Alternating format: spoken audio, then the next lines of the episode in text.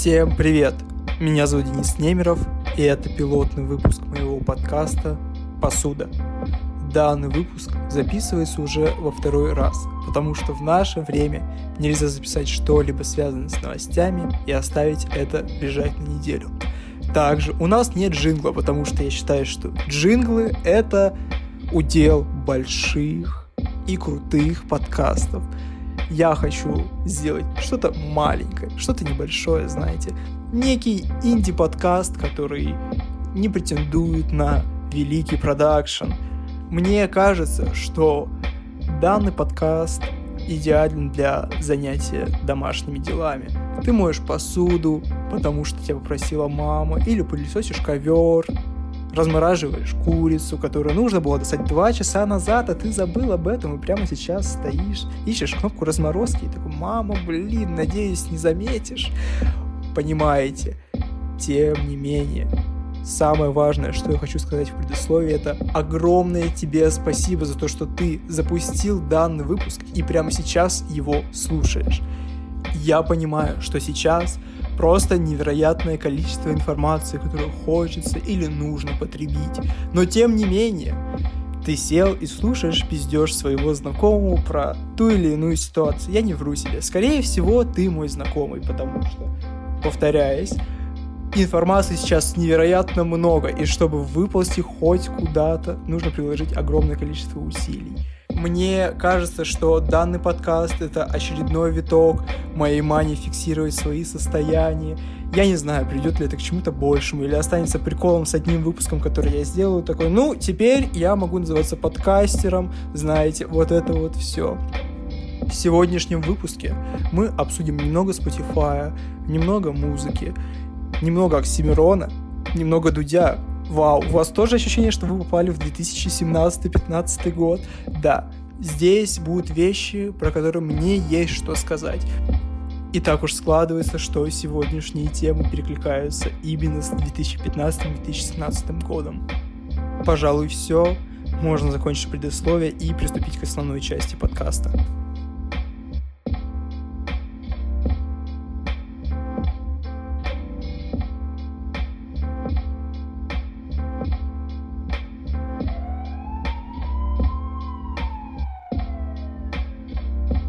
Черновой выпуск данного подкаста начинался с фразы «Я хочу поговорить о Spotify и результатах двух месяцев нахождения данного музыкального сервиса в России». И там на протяжении пяти минут я говорю о том, как мне не нравятся рекомендации Spotify, о том, что все не так радужно, как было на запуске. Но со временем я понял, что это комплекс противного мальчишки, которому просто хочется быть особенным, и ему не нравится все, что нравится остальным, понимаете? И за эту неделю я переборол это, понял, что меня устраивает Spotify, хорошо. Рекомендации Spotify, про которые все говорили, пускай и не работают настолько идеально, как нас уверяли на запуске, но все же работают лучше, чем у конкурентов.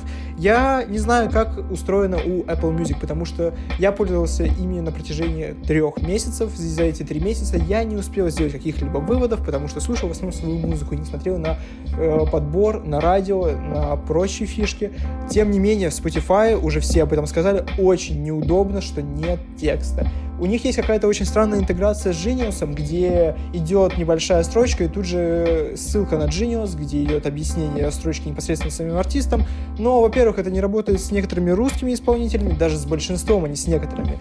И большинство текстов на английском, так или иначе, не знаю, как у вас, но у меня идет восприятие текста только когда я вижу его перед собой. Я могу выцепить какие-то слова, могу выцепить кое-какие строчки, но тем не менее цельное представление текста я могу спроецировать только когда вижу его перед собой, понимаете? В этом хоть и небольшая, но все же проблема. Вторая проблема Spotify, как по мне, в том, что ощущение постоянного надзора, словно ты слушаешь музыку рядом с каким-то своим другом, который запоминает все, что ты послушал за день, и после этого припоминает тебе это в самых неудачных моментах. Я в основном сейчас говорю про daily playlist э, в том плане, что у меня есть э, некий плейлист для мытья посуды, в котором собраны самые разные исполнители самых разных жанров, и большинство песен так или иначе шуточные. Но Spotify воспринимает их абсолютно серьезно, и после прослушивания какой-нибудь композиции Валентина Стрыкала или группы «Наркотики» После этого Spotify может предложить мне послушать всю дискографию группы Король и Шут или Сектор Газа. Я не то чтобы против данных групп, но не за этим я прихожу в свою daily плейлист. Я хочу посмотреть, какая музыка может мне понравиться на основе того, что я слушал до этого. Мне не хватает галочки, чтобы я мог поставить не воспринимая это всерьез, или guilty pleasure, я не знаю, что-то такое подобное, чтобы данная аудиозапись не учитывалась в моей ленте. И Spotify в самый неприкольный момент не выкидывал мне ели мясо мужики. Ну ты в курсе, подпевай, вот это вот очень своеобразно. Также очень странно обстоят дела с подкастами. Получились какие-то подкасты Шрёдингера, потому что все вроде как в курсе, что Spotify даже выкупил Джо Рогана, и где-то можно его послушать, но, судя по всему, не в русском сегменте. Также с остальными даже ребятами, которые делают подкасты в России, у них э, есть какие-то предположения, что, возможно, их можно послушать на Spotify, но никто не знает, как это сделать. Но в остальном Spotify — это просто хороший музыкальный сервис. Ничего сверхгениального в этом нет, но ничего плохого также в нем нет. Как мне кажется, Spotify идеальная платформа для Android устройств, потому что у айфонов есть Apple Music, который, по сути своей, один из основных конкурентов Spotify. В нем есть все то же самое. У них одинаковые плюсы, одинаковые минусы, и они схожи. Но на Android нет альтернативы, потому что Boom достаточно своеобразный сервис, хоть в нем и имеется залежи золота, тем не менее, они очень часто теряются, переименовываются. И, в принципе, господи, кто пользуется ВКонтакте в 2020 году? Это мое личное мнение. Собственно, все. Больше мне нечего сказать по Spotify.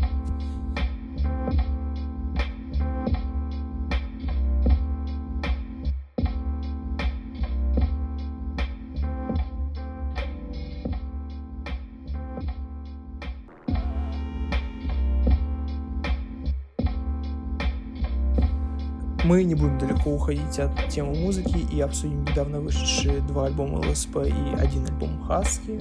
Слава богу, один. Я бы не пережил второго, честно говоря. А, собственно, по альбому ЛСП. Мне искренне хотелось, чтобы после Свиного Рыла ничего не выходило. Это была бы проверка на любовь, проверка на то, способны ли фанаты находиться со своим любимым артистом и в хорошие моменты, и в плохие одновременно. Но, но мне кажется, что выпустить два альбома было некой полумерой в том плане, что люди расстроились на первом, а второму радовались только потому, что он второй, и они оказались правы, тем не менее не посмотрев на качество. То есть я не хочу сказать, что они плохие.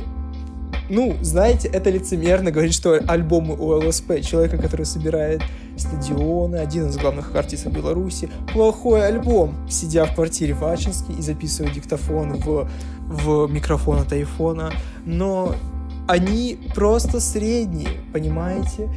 В них нет треков, которые цепляют. То есть я оценил для себя хороший альбом как? Я слушаю первый раз, второй я слушаю более вдумчиво и добавляю себе какие-то треки в плейлист, после чего уже делаю вывод, хороший ли был альбом, понравился мне он или нет.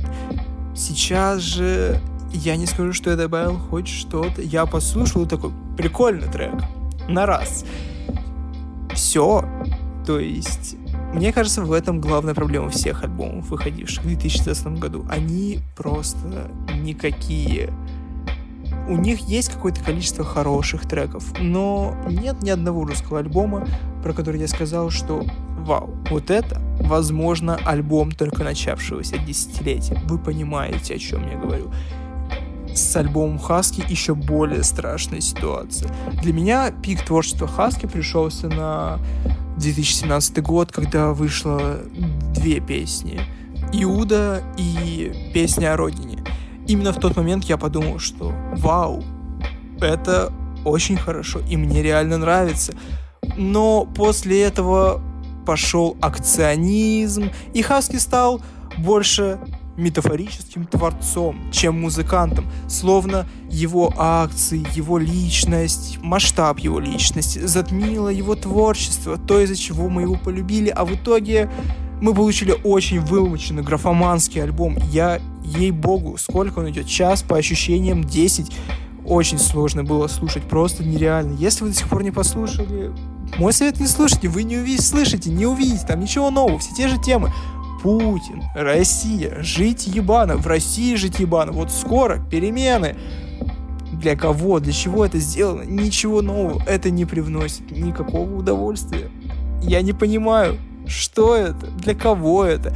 Ну то есть, возможно, людям, которые в первый раз в своей жизни выйдут из дома, посмотрят на Россию такие, блин, а почему все так плохо? Возможно, виноват Путин. Для них это и будет новый альбом, но для всех людей, которые живут на Земле больше, чем, не знаю, два года, понимаете, осознанно. Ничего нового в этом альбоме нет. Никакого инновационного высказывания, никаких вещей, которые перевернули бы их мироощущение. Ничего этого там нет. На фоне всех этих расстройств с альбомами в 2020 году еще более печально выглядит перспектива выхода нового альбома Оксимирона, потому что, судя по всем знамениям, не иначе судит о выходе нового альбома Оксимирона, случится релиз в 2020 году, и как бы эта тенденция не передалась на него, потому что Горгород был реально переворотным альбомом именно в моей жизни. Потому что описываю ситуацию. Мне 12 лет. Выходит новый альбом Оксимирона. Я, как сейчас, помню, что на момент первого прослушивания был вторник. И я выхожу из дома, вставляю наушники в уши, запускаю альбом и иду в школу. Пока я иду до школы, я полностью слушаю весь релиз, и в школу я прихожу совершенно другим человеком, преисполнившимся в своем познании, если хотите. Ну, Первая вещь, наверное, в том, что мне было 12 лет. Окей, хорошо, тогда тебя может потрясти абсолютно все. Просто я захожу в школу, шестой класс, я напомню, и смотрю на всех этих детей, своих одноклассников, и понимаю, что они не знают то, чего знаю я. Этих слов. Стоицизм или суицид, понимаете? Гори я, но все синим пламенем, ебись конем. Эти все фразы уже у меня в голове. Я даю послушать им этот альбом. Они все поголовно слушают и говорят мне, что это хуйня ебаная, Денис, с чем ты возишься? И тогда я думаю, что нет, ребята, нет, нет, я опережаю вас. Я на шаг впереди, мое имя Топский Павел, чтобы вы понимали. В тот момент э, я до творчества Ян Краша еще не дорос, но оставалось немного, считанные месяцы. Вот. И мы слушали это все на уроке труда. Я напомню, я четко помню, что это был вторник, потому что во вторник у нас был единственный урок труда. И все мне говорили, это прикольно, но это рэп, понимаешь, мы слушаем рок, ну знаете. Мы были из поколения десятых, на которых перебросилась война поколений нулевых, из-за того, что интернет развивался тогда не так стремительно, как сейчас. Собственно, в тот момент я понял, что во мне что-то перевернулось. Мне нравится искренне этот альбом. Именно в тот момент я понял, что, а, кажется, теперь я слушаю музыку, потому что она нравится лично мне. Не из-за того, что я хочу принадлежать какой-то группе людей или хочу выражать себя через музыку, создавать себе образ посредством музыки. Нет. Я послушал, я нашел это, и мне искренне это нравится. После этого пошел резонанс, после этого музыкальная индустрия превратилась в то, что вы видите сейчас.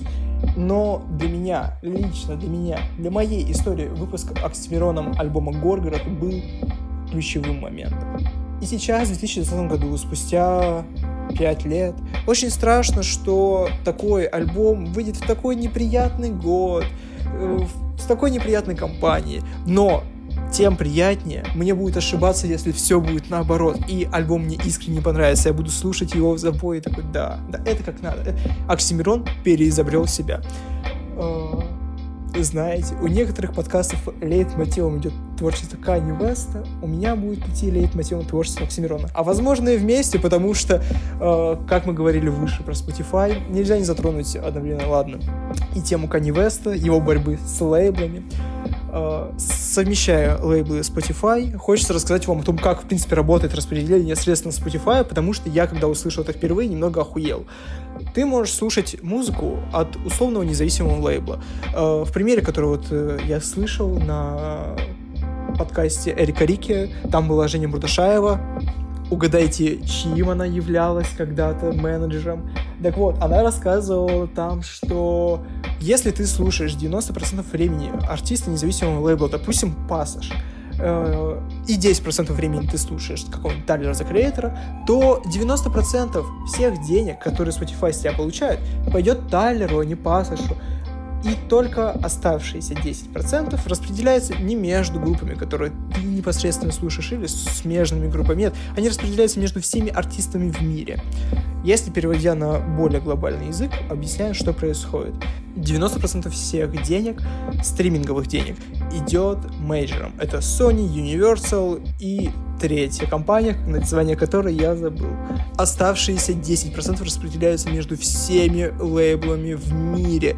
И, возможно, ваша копейка сейчас скормит какую-нибудь Dark Rave Ambient тусовку в Испании, допустим. Понимаете? Ведь эти 10% не сказать, что выдающиеся деньги. Все еще нормальные, но хотелось бы и больше. Подводя итоги музыкальному блоку, хочется сказать одну очень важную вещь. Ребята, поддержите своих локальных исполнителей. Поддерживайте своих друзей, которые сидят в гараже и дергают струны. Поддержите своего конча друга битмейкера, который всю, всю историю засрал тем, что «Привет, я сегодня работаю, биты по скидке». Вот это вот все.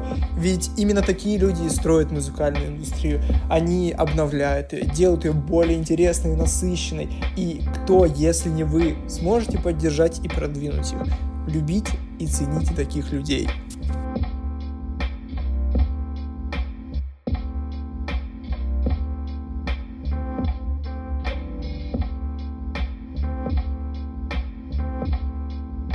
Возвращаясь к теме новой реальности, о которой я говорил выше, вы можете спросить меня, Денис, ну что ты нагоняешь? Я езжу на общественном транспорте, хожу в свое учебное заведение, на выходных вижу со своими друзьями и хожу на тусовки. Что может измениться? Уже все хорошо, не нагоняй, не надо. Вот сейчас ты об этом заговоришь, и Путин тебя послушает и закроет нас обратно на карантин. Ребят, я бы очень сильно хотел быть с вами в одной лодке, но я сижу дома на самоизоляции, и не на той самоизоляции, которая была весной, потому что тогда, будем честны, большинство так или иначе немного ее нарушали. Хотя, гуляя с собакой, выходя на улицу, я в ситуации, когда я не могу выйти абсолютно никуда, потому что каждый час ко мне может приехать лаборатория, взять у меня анализ на коронавирус, и из-за чего мне приходится реально сидеть дома на протяжении недели. Сейчас только понедельник. Я не знаю, как я буду чувствовать себя ближе к концу недели. Возможно, я превращусь в хомячка в пластмассовом шарике, который не будет выходить за пределы своей зоны комфорта. И скажу, ребята, я сделал вывод, я не хочу никуда возвращаться, мне нравится дома. Надеюсь, что так не будет. Все же для меня главная проблема карантина, которая проходил весной, была не в том, что я сижу дома, потому что когда ты сидишь дома одновременно со всеми людьми на свете, это как бы нормально. Окей, ты не чувствуешь себя каким-то странным или что ты аутсайдер. Нет, все хорошо. Вы все вместе аутсайдеры, окей? Когда все лохи, никто не лох главная проблема была непосредственно в контенте, потому что если сейчас вы посмотрите все, что выходило весной, вы обнаружите кучу карантинного контента, который никуда больше не пригоден, кроме как в условиях карантина. И мне очень страшно, если мы вернемся опять в условия карантина, что данный контент выйдет по второму кругу, и нам придется слушать все те же подкасты про то, что ну что, ребята, как вы приспособились к новым условиям? Уже заказываете себе еду из магазинов? тревожность, да, у меня тревожность в условиях карантина, вы понимаете, и куча вот этих э, лайвскрин сериалов про то, что, блин, ребята, все сидим на удаленке, смотрите, это Гоша Куценко, э, вся работа встанет, куча новостей, которые по сути своей ограничиваются лишь тем, сколько людей заразилось или кто из известных людей заболел. То есть вся новостная сводка сводится вокруг непосредственно карантина, заболевших, коронавируса, куча вот этих документальных сериалов про то, что что же такое коронавирус и так далее. Еще одна очень интересная вещь про карантин, который был весной. Я застал его в Артеке, в Крыму, и там было абсолютное ощущение того, что люди на большой земле посходили с ума. Посмотрите, как у нас тут хорошо. У нас ничего этого нет. У нас все нормально. Мы все вместе тусуемся. Мы же не идиоты, боятся этого всего. И когда я вернулся в Красноярск, было ощущение, что я попал на выжженную землю. Я абсолютно серьезно соблюдал карантин первую неделю, потому что, ну, кто знает, я был в аэропорту, все дела. Вот, и полуостров Крым закрыли же сразу после нашего отлета, то есть детей из Артека выпустили и закрыли его. Словно это было последним делом крымских властей перед наступлением зомби-апокалипсиса, где все люди съедят друг друга на Крымском полуострове. И главное спасти детей, вы понимаете. Последнее, о чем хотелось поговорить, это тот факт, что я посмотрел все выпуски программы Юрия Дудя за последние полгода. Ли это тяжело? Кое-где реально да. Начало было очень хорошим, потому что там шло интервью с Антоном Лапенко, и, господи, Антон Лапенко, Лапенко олицетворяет собой все хорошее, что может произойти с человеком, когда он занимается своим делом. То есть это очень хороший человек на очень хорошем месте, производит очень хороший контент и получает за это благо. Интервью с Юрием Дудем, окей? Потом была Ирина Горбачева, очень своеобразное интервью, особенно ссылаясь на последующее после этого вырезку из интервью Алене Блин, кажется, где она идет и обклеена какими-то полосками такая это специальное ожерелье от коронавируса, не постиронично. Но, в принципе, Ирина Горбачева, особенно в сериале «Чики», за сериал Чики можно простить ей абсолютно все. За ее страдания, за страдания ее персонажа, за страдания ее сына. Хотя, хотя тоже очень неоднозначная концовка, если вы смотрели, не смотрели. Оформляйте подписку пробную, пробную на Море ТВ и смотрите, потому что это один из лучших сериалов года, произведенных в России. Собственно, после этого началась ужасная, очень тяжелая череда интервью, которое можно сократить процентов на 80, если туда темы, связанные с Путиным, с политикой, с Россией, с Россией в нынешнем ее состоянии. Просто когда ты приходишь к группе iSpeak, музыкантам, и спрашиваешь у них в основном про то, как трудно и тяжело жить при кровавом путинском режиме, это тяжеловато смотреть, хорошо, э, но под конец сезона Юрий Дудь раскачивается, понимает, как это нужно делать, э, тем более обостряется белорусский вопрос, и в интервью с Иваном Усовичем он выходит практически в ноль, потому что там идет 15 минут обсуждения того, что «А батька-то, батька-то нормальный чел?» Нет, ну и слава богу. И потом идет основная часть про то, что Ваня Усович, как можно приехать и дать стендап на 15 минут, что с тобой не так? Вот это вот все интервью становится более-менее терпим. Интервью с телеканалом Нехта, в принципе, само по себе даже очень хорошее, в том плане, что не романтизирует, показывает, что ребята немного, немного иногда перегибают палку, тоже съезжают, и у медали две стороны, вы понимаете, о чем я. Вот. Собственно, по ходу просмотра я заметил еще одну вещь. Попадание к Юрию Дудю перестало быть каким-то достижением, событием дня и так далее.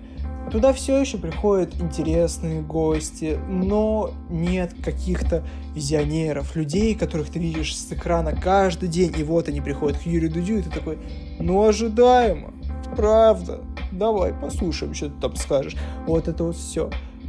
Не сказать, что герои обнищали, но формат изменился, и людям теперь не так уж интересно стало смотреть на условного Фейса или Моргенштерна в гостях у Юрия Дудя.